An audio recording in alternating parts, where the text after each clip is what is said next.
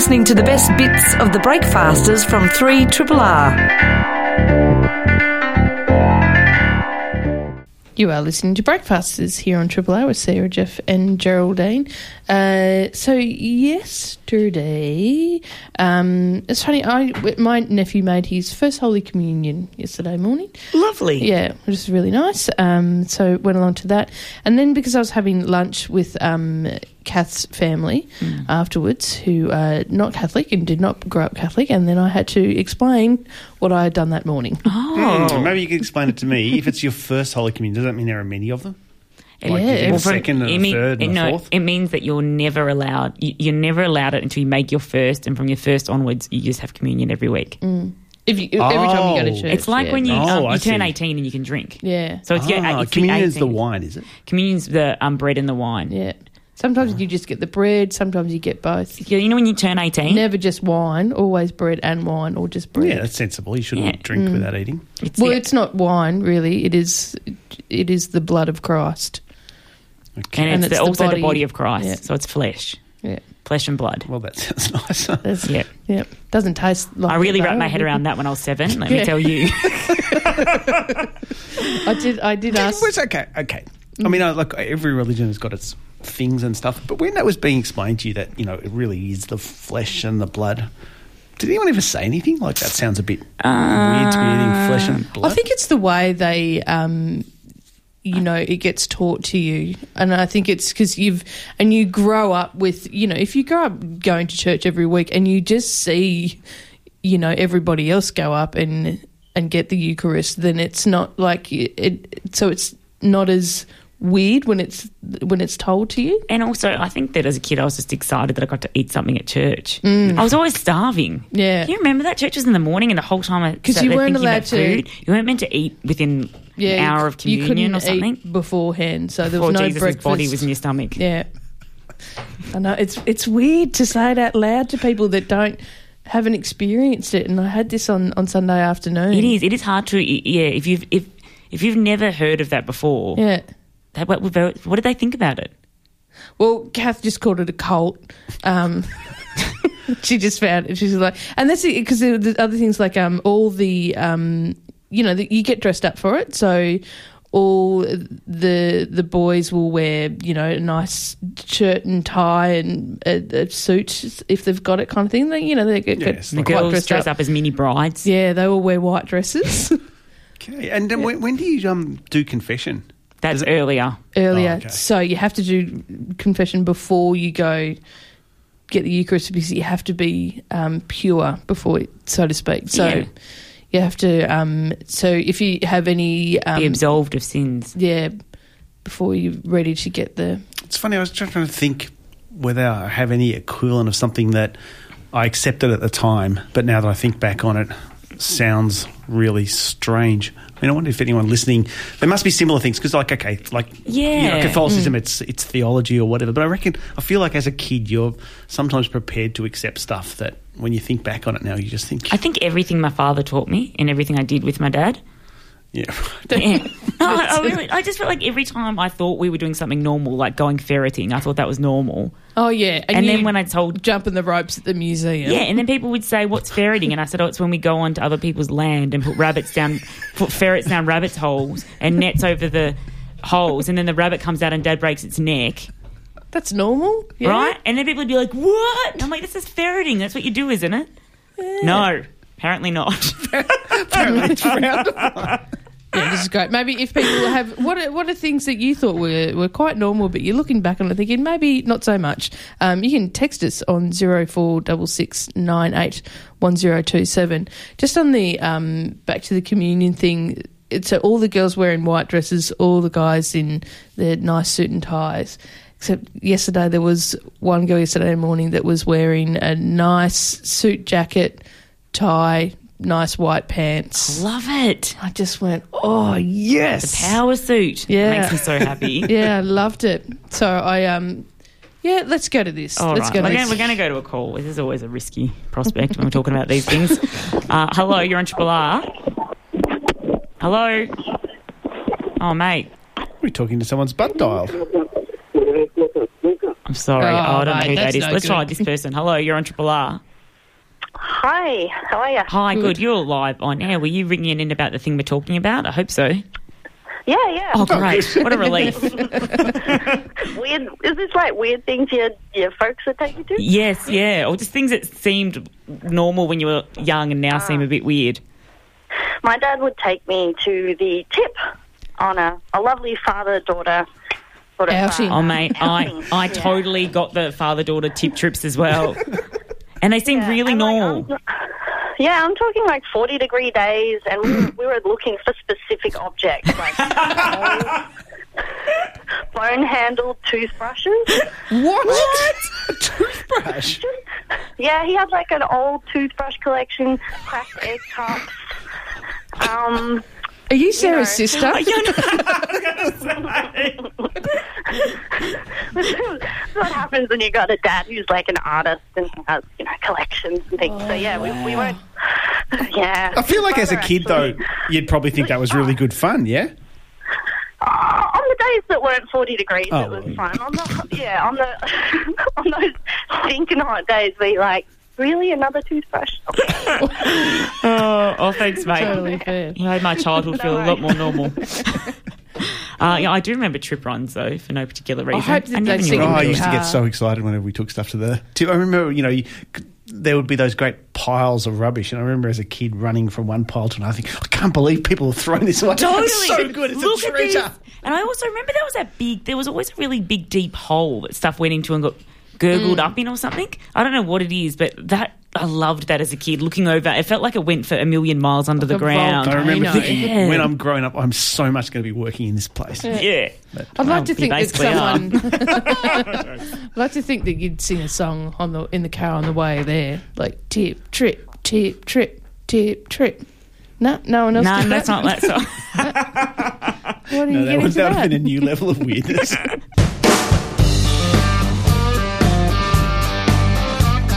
Triple R, not for everyone, for anyone. Dirt, dirt, dirt. It's where you grow your plants. Dirt, dirt, dirt. Hey, you got some on your pants. Can you stop singing about the dirt? It's never going to be, Every it's never not going to be my favourite theme. yes, it's time to get down and dirty with Justin Digger Calvary here on Breakfast. How you going, Justin? Morning, all. Morning. Hello. Morning. How are we all? Very well. All right. Um, today is something close to my heart. It's one of what I think is one of life's little pleasures. I Ooh, what is agree. it? Berries. Oh. Have you ever? You know that it's berries. Something else. Um, have you ever picked a fresh raspberry straight off the cane first thing on a Sunday morning in your undies in the backyard? oh, everything Come on. minus the undies and backyard. Yeah. Yeah. No, Just never done that. showing off your lifestyle. yes. No. Yeah, th- so the, you know to put a fresh berry in your mouth straight off the plant um, is just an amazing thing. Um, but there is a reason why we have to spend a lot of money when you want to buy them at the shops because they're not easy to grow. Really, really, really. So today, you know, um, probably should start off by just the shock of the day is that raspberries and strawberries aren't berries, Oh, get out. but botanically they're not berries. What are they? They are just a simple fruit. So, Really? the closest, if we want to be botanical, bananas and tomatoes are berries. Oh, yeah. what? So it all stems crazy from talk, it's, it's crazy talk. So it all stems from the way that you know um, the, the way that fruit forms from a from a flower. So a berry, by definition, uh, the fruit forms from a single ovary inside the flower, and they have multiples. So you see with little raspberries. they raspberries have and strawberries. ovaries? Yeah. Yeah. yeah, all fruit stems from an ovary. Oh, wow. So if you, you know when you look inside an apple, you've got where the pips are, you've got these little swollen little capsules. This mm, thing- Yeah. they're the ovaries. Oh, my God. And the flesh is just like the amniotic fluid of a pregnant woman, and the skin of the fruit is your skin. Sarah's face. Isn't that Yeah. ama- Oh, that's my God. amazing. It is horrifying. What's an avocado, It's a fruit. but not a berry? Yeah, that's right. So it, if it has a stone, which an avocado does, Mm. and that's not a, that's not a berry. so you can wipe out your plums and almonds and all those things. Anyway, so just something to do a bit more research Yeah. on. Um, but growing berries here, they're not that easy. So uh, where should we start? We, let's talk about strawberries, raspberries, and blueberries. Let's- the common, the big three. And let's start with strawberries because I tried to grow strawberries in summer and the flowers came out and then the flowers just died and nothing ever happened. Yeah, so more than likely that was a pollination issue. Okay. So the bees have got to get in there. So strawberries, as the name suggests, uh, grow in the pine forests of the northern hemisphere because they grow in the pine straw. Um, so they love an acidic soil because that's what pine trees do to the soil. You know, you, under pine trees, not much else grows. Yeah. So by dropping their needles, um, the silica in the needles acidifies the soil so much that not many plants can grow there. So, but the strawberries, because they've got those little runners, you've seen how strawberries put out these little arms? Yes. Which is a modified stem and it has a node on the end of it. So they dip their toe in essentially and adapt to it and then go, okay, that's cool, grow up. And then the next one puts another arm out and they slowly encroach into to colonize an area. Which is quite amazing. Mm. That parent plant will grow, well, it grows for about six years or so, but it's only viable to produce fruit for about three or four years.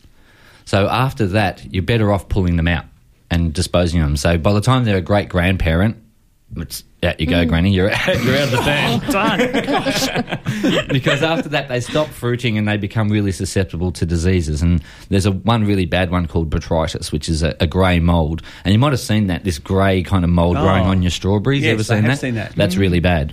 Winemakers love it. it. It does great things for wine, but on strawberries, it's and in the berry family, it's really bad. So that plant would need to be removed.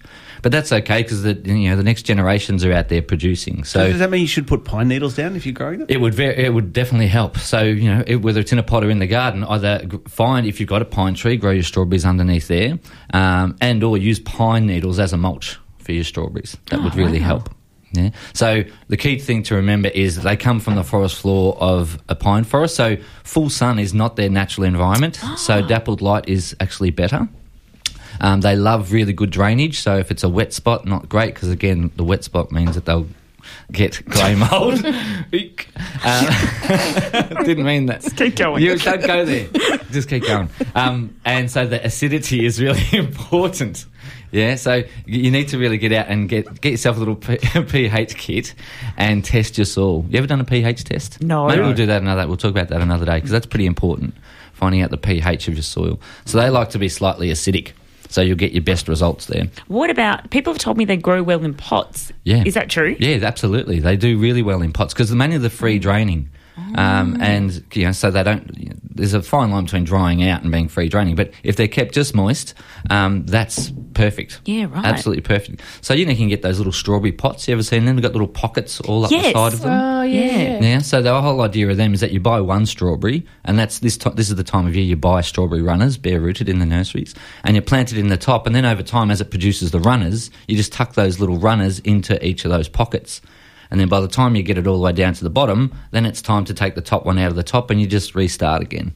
Ah. So whereas nurseries say, yeah, you got to buy six and fill all the pockets. No, Okay, no, Oh, thank just you. doesn't no, thank you. I just need the one. Yeah. That's Yeah. excellent. So yeah, strawberries, yeah, free draining. Um, keep the feed up, and like you know, heavy feeding. So lots and lots of chicken manure, lots and lots of compost, and off you go. Like I could talk for days about strawberries, but we've got more to do. So All right, they're let's the do some other berries then. So Um, do could you do blueberries? Because to me they seem like I don't, couldn't imagine possibly growing them. Yeah, so Ah, they're amazing. exciting. They're so expensive. Yeah. Um, and you know, again, there's a reason for it. So they're slightly different. They're a shrub. So think of a shrub that's about you know to up to two meters tall. They get most varieties.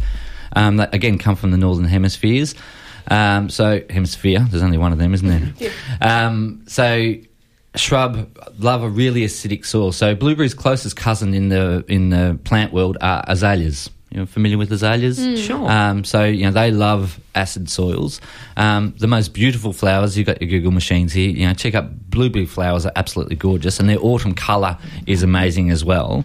Um, but it's the main thing about them is the level of acidity that they love. So you're looking at 4.5 to 5.5, which is really acidic.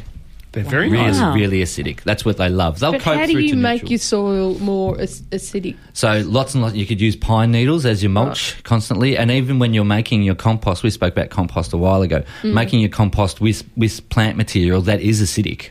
Oh, Yeah, and so the end result will be an acidic one. Can't you go and buy stuff that you pour into the You can do. You can do if you know. You can bring. Um, you, You can can make sort of- cheat, if that's what you're you're can asking. cheat. Yeah. Yeah. Well, Um, with you say sulfur, cheat. you I can say- add sulfur to, to a medium, and that, that can neutralise it. If it was alkaline, bring it back closer to neutral and slightly acidic. Okay. But the idea is to do it long term. So you know, pruning your, your blueberry into a beautiful vase shape. So think of how you'd prune your roses. Um, but the main thing is looking for the right variety. So wherever you are, all blueberries have what we call a chill hour requirement. So they need specific temperatures to set fruit buds.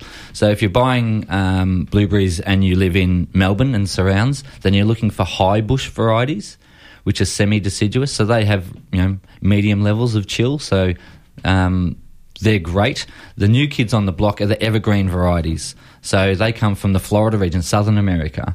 So they don't lose their leaves, but they're a little bit smaller, only get to about a metre or so tall, but still quite nice. You know, I'm a bit of a uh, maybe I'm a blueberry snob. I'll, I'll put myself out there. I don't think the ta- the flavour of the evergreen varieties is as good as the semi-deciduous varieties, and you definitely don't get the volume of fruit. So when you think of what you pay for a punnet of blueberries, off a little evergreen, you'd probably get three punnets off it. Before we run out of time, Dig, I want to ask you about one other one because I, I figured that it would be easy to grow. Are you allowed to grow blackberries? You know how they're like a weed and that? Yeah, absolutely you are. You know, they just get a bad rap. If it was raspberries down the creek, would you would everyone be bitching about it? Probably not. They're very close cousins. Yeah. So the brambles, so they produce a cane. So it's a, you buy one little stick in the nursery, and they're in the nurseries now, bare rooted, and then they just keep clumping, and they produce a big long cane. Somewhere they can be two to five meters long each cane. But the thing about the the brambles that makes them so expensive is it's two years. So that cane has to grow. In the first year, it doesn't produce any flowers, and then it goes into dormancy in winter. And then in the second year, which is called the floricane, it produces half a dozen flowers on the tip, and then you get six raspberries per tip. So you're waiting two years to get six raspberries. Raspberries or blackberries? Uh, so raspberries and blackberries treat them exactly the Ah. same. They're the same thing. So you got you know loganberries, silvanberries, boysenberries. They all produce canes. But at my farm, there was blackberries everywhere, and the council used to come and spray them. Yeah, you can eat them if you don't spray them. Yeah, we did used to eat Yeah. them But pre-spray. But you don't have to worry about them getting out But- of control and. No, well, you know, uh, you know, down by the creek, whatever, anything, any of those varieties that I just mentioned, raspberries can get out of control. It's because of that suckering nature that they get out of control, and the birds pick the fruit and and, and down. Are you so worried about blackberries spreading through your apartment block yeah, in the city? the best thing to do would be to grow them in a pot. And that's to answer your question. All of those bramble canes is to grow them in a pot so that they don't escape. Mm. But yeah, two years to get six. That's and you can't manually pick. You have to pick them by hand. You can't get a machine, and they don't last long. And so there's a reason why they're so expensive. So grow your own, save some bucks. Well, I'll think about that. Thanks, Dia. We'll see you again in a fortnight. Pleasure. Go megahertz. You're on your Three triple R. You are listening to Breakfasters here with uh, Sarah, Jeff, and Geraldine. Sarah, you had a um, big day yesterday. huge. Went to the optometrist. Yeah, so I'm trying to get, I'm trying to get some contact lenses in time to play the community cup because it hadn't occurred to me that I couldn't really play in glasses. I can see until I can see in good light, but if it gets dull, I won't be able to see. And That might be a problem. yeah, look, there's many problems about me playing the community cup, which we've established. But I, uh, so I went and I ordered some contact lenses from the optometrist. And yesterday I went in and you book a appointment to ha- to learn how to use them, To put them in your eyes. Um, to put them in your eyes. Uh, and it was one of the most embarrassing experiences of my life. How? Why? So I arrived there fairly confident that you just open your eyeball and stick a lens on it. Uh, and then I was made to watch a video of a woman doing it, which kind of psyched me out because I thought, why do I have to watch this? And the lady did it really well in the video.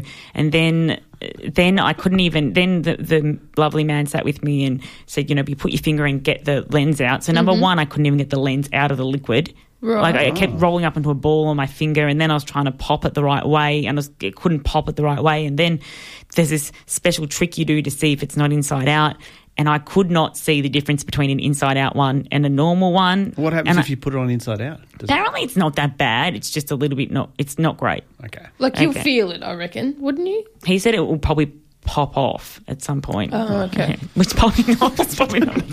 probably not ideal. And then I had to learn how to pull my eyes apart and touch my eyeball without blinking, which I was confident I could do, but as it turns out, my reflexes are just my, my eye just won't stop So I told you to practice doing that. which I'd done, but I. I don't know what happened when I was there in the under the pressure. It's very hot in the store. Yeah. Also, I had a like a low scoop neck top on, and after about fifteen minutes of trying to just touch my eyeball with my finger, I began to get a bit stressed. Yes. And I began getting a heat rash that crept all over my chest and up my neck, and then I, I just looked like I was a bit flustered, and I felt very flustered, and then the man kept walking away and leaving me and saying, well, just prac practice a bit more and then coming back and then saying, how far have you got? And I said, I've been trying to put it in my eye for 15 minutes now. It's meant to go for, it's meant to go for half an hour, the appointment. 40 minutes in, I still hadn't got it into my eye. So what are you? Are you supposed to? Um, did he let you? Why can't you just go home and do it? Because we can like, well, wait, 40 minutes. Then he said, try the other eye, and I couldn't do the other eye. Then I came back to the left eye. 50 minutes in, I get it in my eye. Okay. And then I have to spend, oh, no, that's like 45 minutes in, I get it in my eye. Then I have to try and get it out of my eye. He leaves me with the instructions to pinch my eyeball. Oh. Just pinch your eyeball, Sarah. I go, oh, yeah, no worries. I'll just pinch my eyeball. So I try pinching my eyeball for 10 minutes, at which point I'm nearly having a panic attack. I'm looking around the store and saying, I just thought I'm going to have to go home. And I, he came over, and I'm not. I was thinking I'm going to cry, but if I cry, I'm You'll worried. get it off. I'm worried that it's going to be stuck in there forever. It's going to roll behind my eyeball. You and can't. You can't do that. well, It's- well, I learned that as well. if it was you, Geraldine, feeling what I was feeling, you would have been crying. Like I had a. Oh yeah. I can, yeah. So where I had where, where did it end up? well, on my eyeball just stayed there. And then I said to him, he could see that I was quite distressed and also that I had a rash, some kind of mm. panic rash. And I, and I was like, I can't get it out of my eye. And he goes, Don't worry, worst comes to worst, the optometrist can get it out for you. And then I, he eventually taught me to like roll it to the side of my eye and then squeeze and pull it out. So Okay. I, I got it out. But this, so after an hour, I'd managed to get in one contact and just get it out. It's meant to take half an hour to learn that process. And then they wouldn't let me go home with them because they said, we're not confident that you can put in contacts and take Seems- contacts out. That seems a fair call under the circumstances. Yeah, and then, but I didn't realize that. I thought they just let me go home and practice myself, but they didn't want to let me do that because they said, well, if you can't get it out, you might panic. And it's not ideal to sleep in them. And so now I have to go back on Thursday and have another lesson. Oh, so you can't leave them in. They're no? not- So I've never had contact Yeah. lenses. I have many questions. Oh, yeah, go. Uh, ask away. I'm the person that knows now. Well, You have I- to I put wear them in every day. Is that right? Well, it depends what sort of contact lenses you have. Mine, I've got disposed. The ones that I'm getting are disposable ones, and they're made for me to be able to wear for one day for this kind of thing. So if I'm playing footy, I'm going to be running around a field. I need to be able to see further. Contacts. So you just put them in before the game, and after the game, you take them out. yeah, Is that? yeah, Is that, yeah. And I wear hard contact lenses. The, the ones that you're talking about are soft. So mine are hard and they're like specially made, and I wear them every day, except I don't sleep in them. okay. And them can you just night. get? If I went to get some, Mm-hmm. can you get whatever colour you wanted? I think it's pay more. There's no colour. They're just clear. But could you get them coloured if you want? You can, like Marilyn Manson had them. That was very 1995, though, Jeff. Yeah. there's, there's me told off. nah, I'm just kidding. But also- yeah, you can get coloured ones if you want. But mine, uh, mine, I can't get. Co- well, I can. They're tinted blue, so I can see them when they fall out.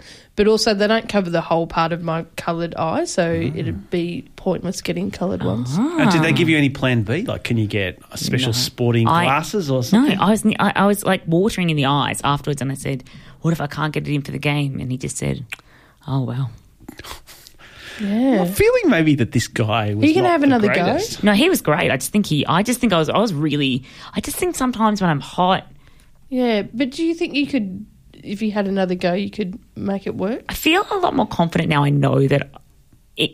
I I think my panic was that I was thought I'd never get it out of my eye. I thought it was going to be in there forever, and I hadn't thought about the fact that I could have just gone and got the optometrist to take it out for me if I needed to. Yeah. But it's just the panic. I don't know. What's it like? I can't, can you remember the last thing you've had to do under pressure in front of someone in a time frame? Yes. Do you know what I mean? Like that was the no, I don't. I think I've told you about this before. When I was on school camp and we were going rock climbing, yes. and the guy was saying, "Yeah, it's very easy to tie your safety thing, There you tie go. the rope like blah blah blah blah blah." And then he just left me to do it, and I couldn't remember how to do it. And I had to climb up this rock, thinking, "Oh my god, my safety thing's going to fall off." Yeah, there you go. It's that pre- it's like the, it's the time pressure. I can't. like, It reminded me of being in a testing class or some kind of like when I had to do Alliance Française in year seven and recite a French poem in front of two French people in a room. A lot of pressure. There you go. yeah. It was terrible. It was that all over again. But now you know it can't go roll back behind your eye.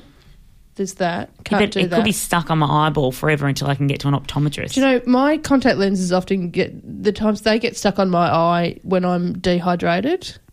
I find, like if I'm really hungover, then it kind of irritates a lot. It's like a mm. like a suction cap on my eyeball. I don't want to hear it's a but that's suction cap. different. It's different to yours. Yours are, they're, you know, you're not going to be hungover playing the community cup. Well, I might be hungover the next day though. Yeah, but you know what? You won't have them in Well, then. what if I can't get him out? Yeah, but they're different anyway. Yours are soft ones. Mine are. Mine How are long did hard. it take you to learn? Uh, I started with just one because I only had one problem with my eye, and then so I just had one, and that was uh, quite a bit to get used to. Like a pirate. Yeah, yeah. But I I had to do that like lots of practice of just touching my eye. I don't do it in front of me. Maybe you just have to sorry. manage not being able to see very well. Just I think that, that, that that's what it's coming down catching to. the ball by sound. Yeah. Yeah, put a bell in the ball. Oh yeah, I'll see if DQ would let me do that. Yeah. I don't think any of the other megahertz would mind. No. So thanks to everyone who's texted in to tell me horror stories about leaving their contacts in overnight. Uh, one with a friend who ended up in hospital on antibiotics after contracting an infection, nearly lost their eye, and another lovely person who's had to go back to the optometrist three times because she can't get them out of her eye. She can't get her contacts out of her eye. Triple R listeners always trying to help. I know. Now I'm in panic mode. Maybe I'll just tape my glasses to my head. Yes, why don't you do that? Yes. Three. Triple. You're listening to Breakfasters here on Triple R with Jeff Geraldine and Sarah. Briohny Doyle is a writer and academic. She's the author of the novel The Island Will Sink, as well as the book we're discussing today, Adult Fantasy, which is now out through Scribe. Welcome to Breakfasters. Thank you very much. Thanks for having me. It's a great pleasure. You begin the book by talking about turning 30 and then suddenly feeling you've missed a crucial memoir about how to grow up. Tell us what you mean. Um, I think it was just that. Uh, I mean, I had I had tried really hard not to succumb to age panic, and then when I sort of looked at everything and looked at some of my behaviour, like my obsessive compulsive real estate searching, even though I don't have any money to buy any real estate, Oh, you're one of those. Like, on, on the internet trying to imagine a proper adult life. The problem was, I think, for me, I realised that at 30, my life was practically identical to 21 um, and i hadn't done all of those milestones. I hadn't I'd, i felt as though like oh maybe i've missed some kind of communication telling me how to get all this locked down You talk about how the concept of adulthood has varied immensely throughout history. Maybe give some examples of how it's changed, how previous um, societies thought about being an adult compared to today. Well, it's not so much that I did like anthropological stuff looking at different societies, but the, the first thing that I started uncovering when I was looking at the history of adulthood is that the kind of normative standard of adulthood that we think about now is only a couple of generations old. So the idea, for example, that like um, young adults will move out of home and then they'll buy a home and, you know, they'll self select their careers. Once you say that out loud, of course, that's just something really new, but um, we tend to think of it as being the standard that has been for all of time. I mean, in the um, late 18th century, people wouldn't people would get married and stay in the home. They would never buy property unless they inherited. Lots of people didn't have any choice about what work they were going to do. There's no way to delay your reproductive system. You know, there's all of this stuff that we consider to be a norm, which actually isn't. You also talk about this is what kind of fascinated me, like the, the concept of childhood is really new as Yeah. well. Can you kind of talk about that in relation to this book? Because I never thought about the fact that that we didn't have childhood really like a hundred or so years ago. Children Yes. didn't exist as such uh, Yes. the way that they do now. Yeah. So um, the historian Philippe Ariès said that you know in the in the Middle Ages there was no chi- childhood didn't exist, Yeah. right? And his point that he was making is that we didn't differentiate between these different blocks of um, uh, development, I suppose, and we didn't kind of imbue them with all of this meaning. So obviously, like there were still kids, people still were babies, and then grew Yeah. into kids. Sorry, But I we- think I did just say there weren't children, but that's But not we- what I meant. But we didn't. But we. But we didn't like imbue it as this kind of innocent space, a space to be protected, and so we didn't kind kind of graduated into an adult space. So we didn't have this kind of binary set up between like child and adult where children are really innocent and sweet and um, something that we should feel nostalgic about and that childhood is a thing that we've lost somehow in the transition. It was just like you're a person and you're just, you're just out there in the world from the get go. But one way that a lot of people think about adulthood today, and I, I, I feel this with my friends, one of the markers is having children yourself. You write about a decision to remain childless. How controversial is that as a decision for women to make in today's society? Hmm. It's. I don't think that it, it causes, or it doesn't cause me major controversy. People aren't so shocked now that I'm over thirty, but in my mid twenties and late twenties, as you know, in the lead up to the kind of investigation of this book, people would be really dismissive of that idea, as though it were not actually something that I was capable of deciding for myself. And people would say stuff like, "Oh, you'll change your mind," you know. And there was this idea that you know the biological clock and it's going to explode somewhere in your uterus at some point, and all your free will goes out the window, and you just become a breeding automaton. I was like, actually, I'm fairly sure that's not going to happen to me, and I'm also feeling pretty um, dismissed when I say that I'm. This is what I want to do, and this is why I want to do it. Um, and you're like, nah, womb says no. Um, so yeah, I don't know. Now people don't argue with me that much, but I think also because I've written about it fairly stridently now in a number of different places. Um, I think that it still is. I mean, I guess people don't say stuff to my face anymore, like your life is going to be meaningless. Um, but I'm sure they still. I'm sure they still think it. I'm sure there's still a bit of pity there. Oh yeah, my all my friends have chosen not to have children, and they're all kind of late twenties, early thirties. They they still get the. You may regret this when you're, you know, when you're 43, when it's when it's gone. you Better may to regret this. the child you didn't have than the child you did. this is a very good point. Do you think too that, that there's something in choosing to uh, not have children and if you don't have children, not having a career as such to then replace them with also presents a challenge. So it's like you have to have one or the other to be considered an adult. Like I'm either going to have a child or I'm going to have this set in stone career. And if you don't have either, we're kind of left in this limbo as such. Yeah, so two things there. I mean, in the book, I spend a lot of time trying to deconstruct that binary between like mothers and non mothers. So, like, mothers are like selfless and they're just looking after their children all the time, and non mothers are careerist and really selfish and driven and they buy all this stuff and they have really fancy shoes and all that kind of Yeah. go on holidays. So, I try and deconstruct that to say, look, we're actually, this is about the control of women. This is about telling women what they should be buying and how they should be behaving. Um, so, that's that on the one hand. On the other hand, you know, you can't argue with the fact that raising children takes up heaps of time. Um, so if you do choose to have a life where you are not going to raise children, you've got a whole bunch of extra time to play with and you can make a whole bunch of decisions there. Obviously, like focusing and obsessing over your career is a thing that you could do, but then there's lots of other things that you can do with your time. And I think some of the um, discussion in my book was about going, okay, I'm not going to have kids. Like, what am I going to, what do I get to do with that time? And how can I make my life really meaningful with that time as well? Because you write about the perpetual insecurity that you're facing, or you were facing in your career, and all of your friends were facing. That seems to be a major factor in undermining that traditional idea of adulthood, doesn't it? Because you never reach this point where you feel in control of your career. Huge, yeah, absolutely. And I mean, even if you are, are going to get some kind of some kind of job security, it'll be on a rolling two year, three year contract, right? So, like, the majority of us work casually.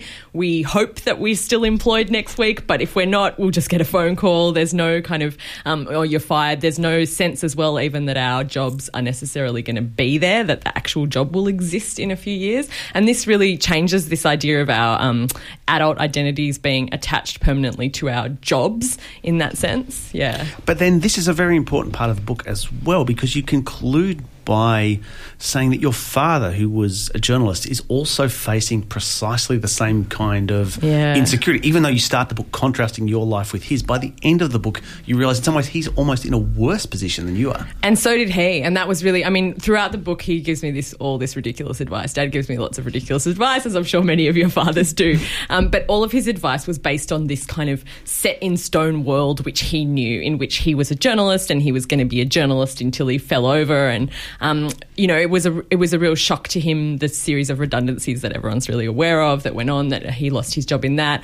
Um, he kind of ended up doing a little bit of work in the internet, and it was this like brave new world to him. And he got quite upset about, or not upset's not the right word. He was stoic, but he was confused and worried. You know, um, and so you can see how like you know, he attached his whole identity to this idea of being this hardcore old school journalist, and it could just be stripped away really quickly and easily. It's like no one's immune to neoliberalism. You can have, uh, you know, a job that you've had for 20 years, or you can have a house, but you're not immune. Kind of despite all of these changes that you discuss in the book, it seems we still have a very traditional uh, kind of description of adulthood in front of us. When do you think this will change? Do you think that we'll become more at ease with adulthood being a little bit less kind of strict?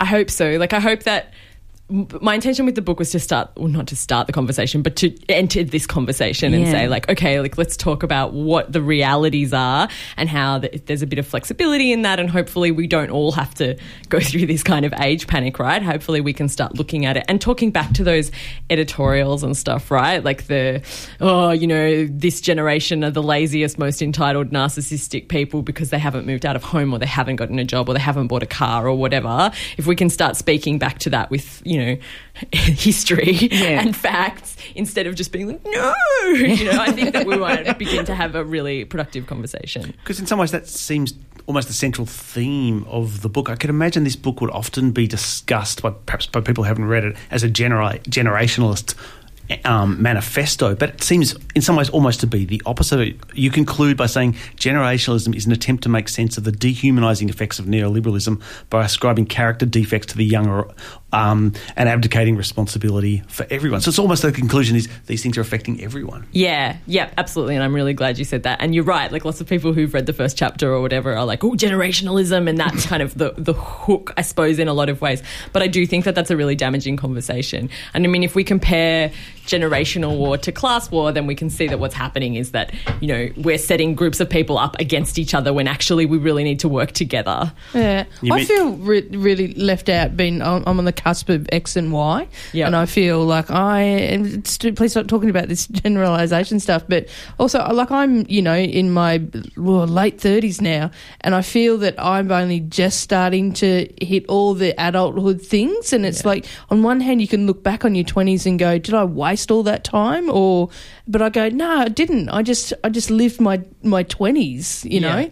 Is that essentially what you're getting through? Yeah, pretty Yeah. much. And I mean, th- even saying that out loud is really important because I know a lot of people, especially in their late 20s, right, are like, oh, Yeah. what have I done? I've wasted all this time. I don't have anything. But you need to kind of slow down and go, well, actually, if I stop looking at material things, Mm. if I stop looking at these kind of um, superimposed milestones and start looking at the things that I've learned and the various different, um, you know, roles that I've taken on and all of that kind of stuff, you start to see, no, I haven't wasted anything at all. Like, I've actually been growing and developing. It's just that it's not quantifiable in these ways. And on that being on the cusp of generations, I'm kind of on the cusp, like I'm probably the first line millennial.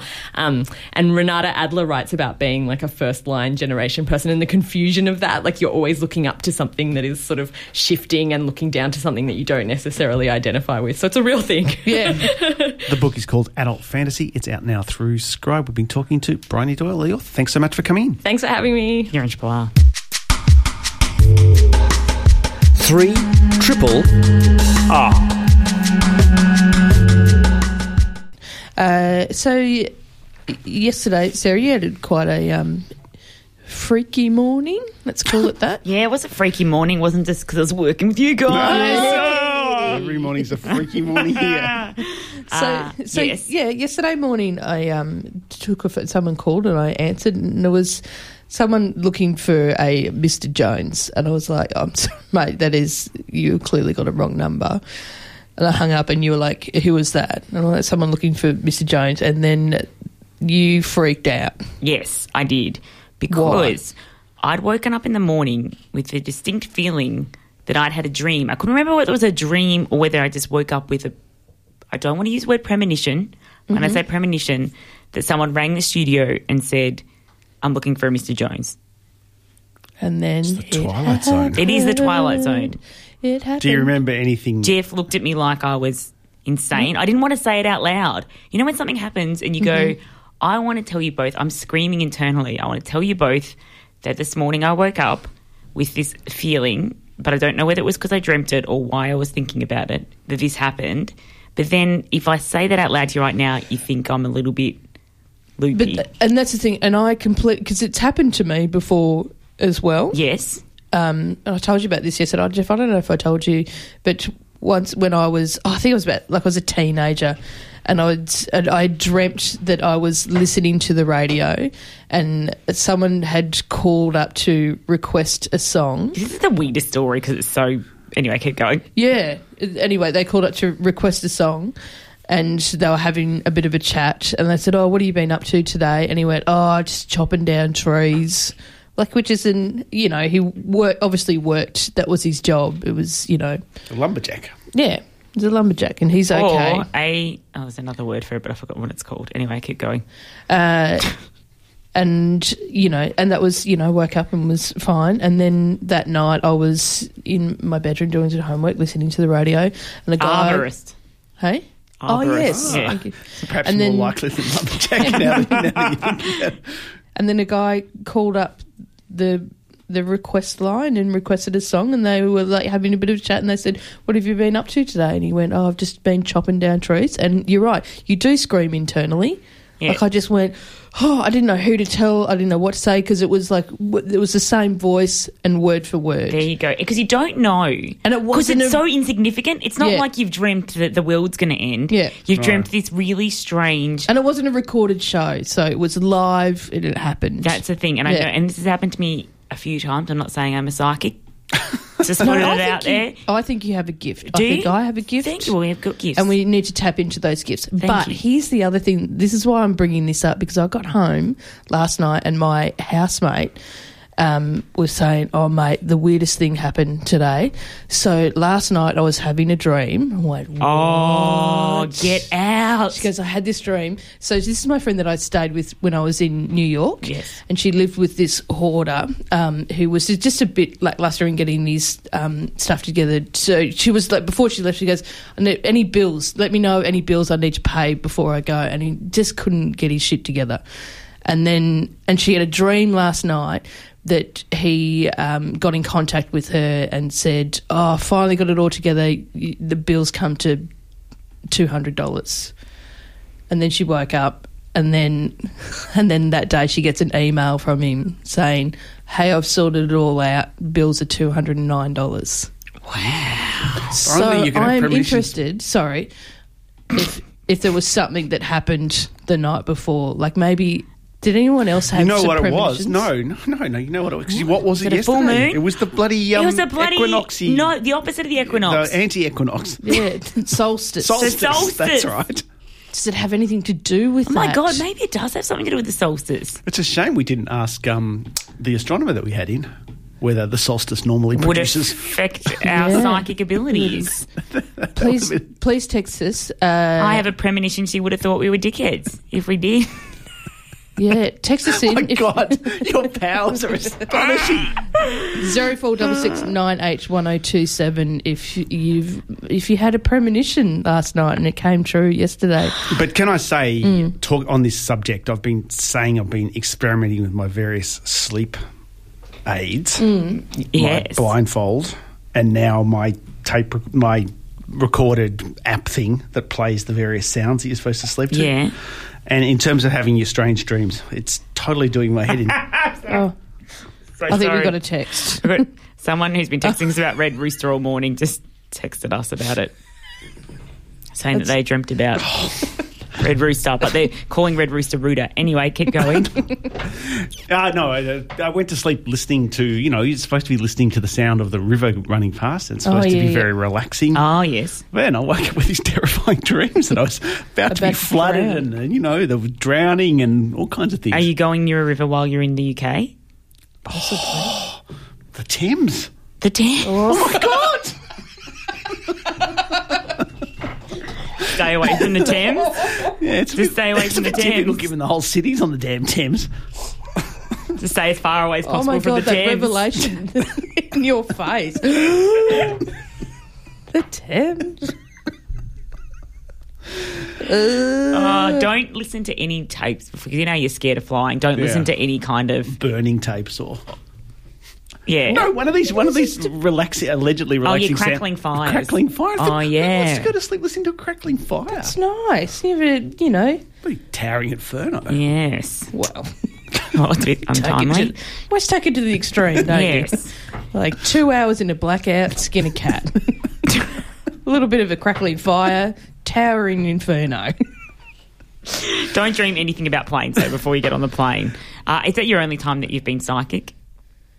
Um, yeah, no, no. That's the, the most ex- extreme case. Yeah. that I've had. I've had plenty of times. Seems How very many- pointless, doesn't it? Like if you are a psychic, and for some reason your psychic ability, psychic ability's just turned on to tell you that some random tree chopper is going to call in and request a shit song on a radio station. Yeah. It's What- very like, true. what's that about? But I did, I did go. Um, I went to a psychic expo once. Love them. Ah, And um, I, you know, that's it, where they have all the psychic readers and tarot card readers and all of that seated around us. You just walk around you and just you- go from one to one comparing their. Yes. Did you get? Did you do that? No, because you have to pay. Like it's still you have to, you know, pay. It's a They'll bit of a go, scam. Yeah. but that's fine. I'm, I'm happy to pay.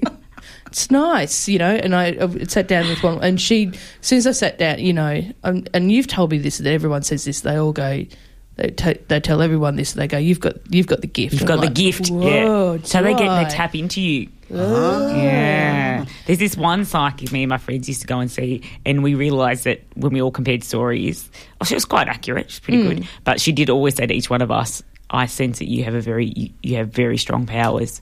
Well, yeah, I asked this one time. I said, "Well, how do I? What do I do with that? How do I tap into that?" Um, Well, she's not going to tell you that, is she?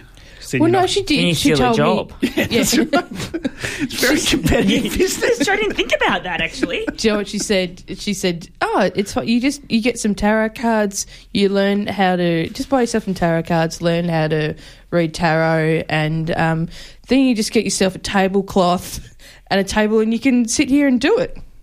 Yeah. Ah. She was just telling me how to get into the business. Oh. Don't know how to read minds. You, you sit here and make it up. Nah.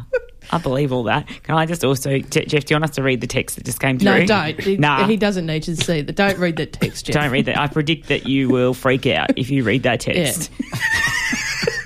You're listening to the best bits of the Breakfasters from 3 Triple R.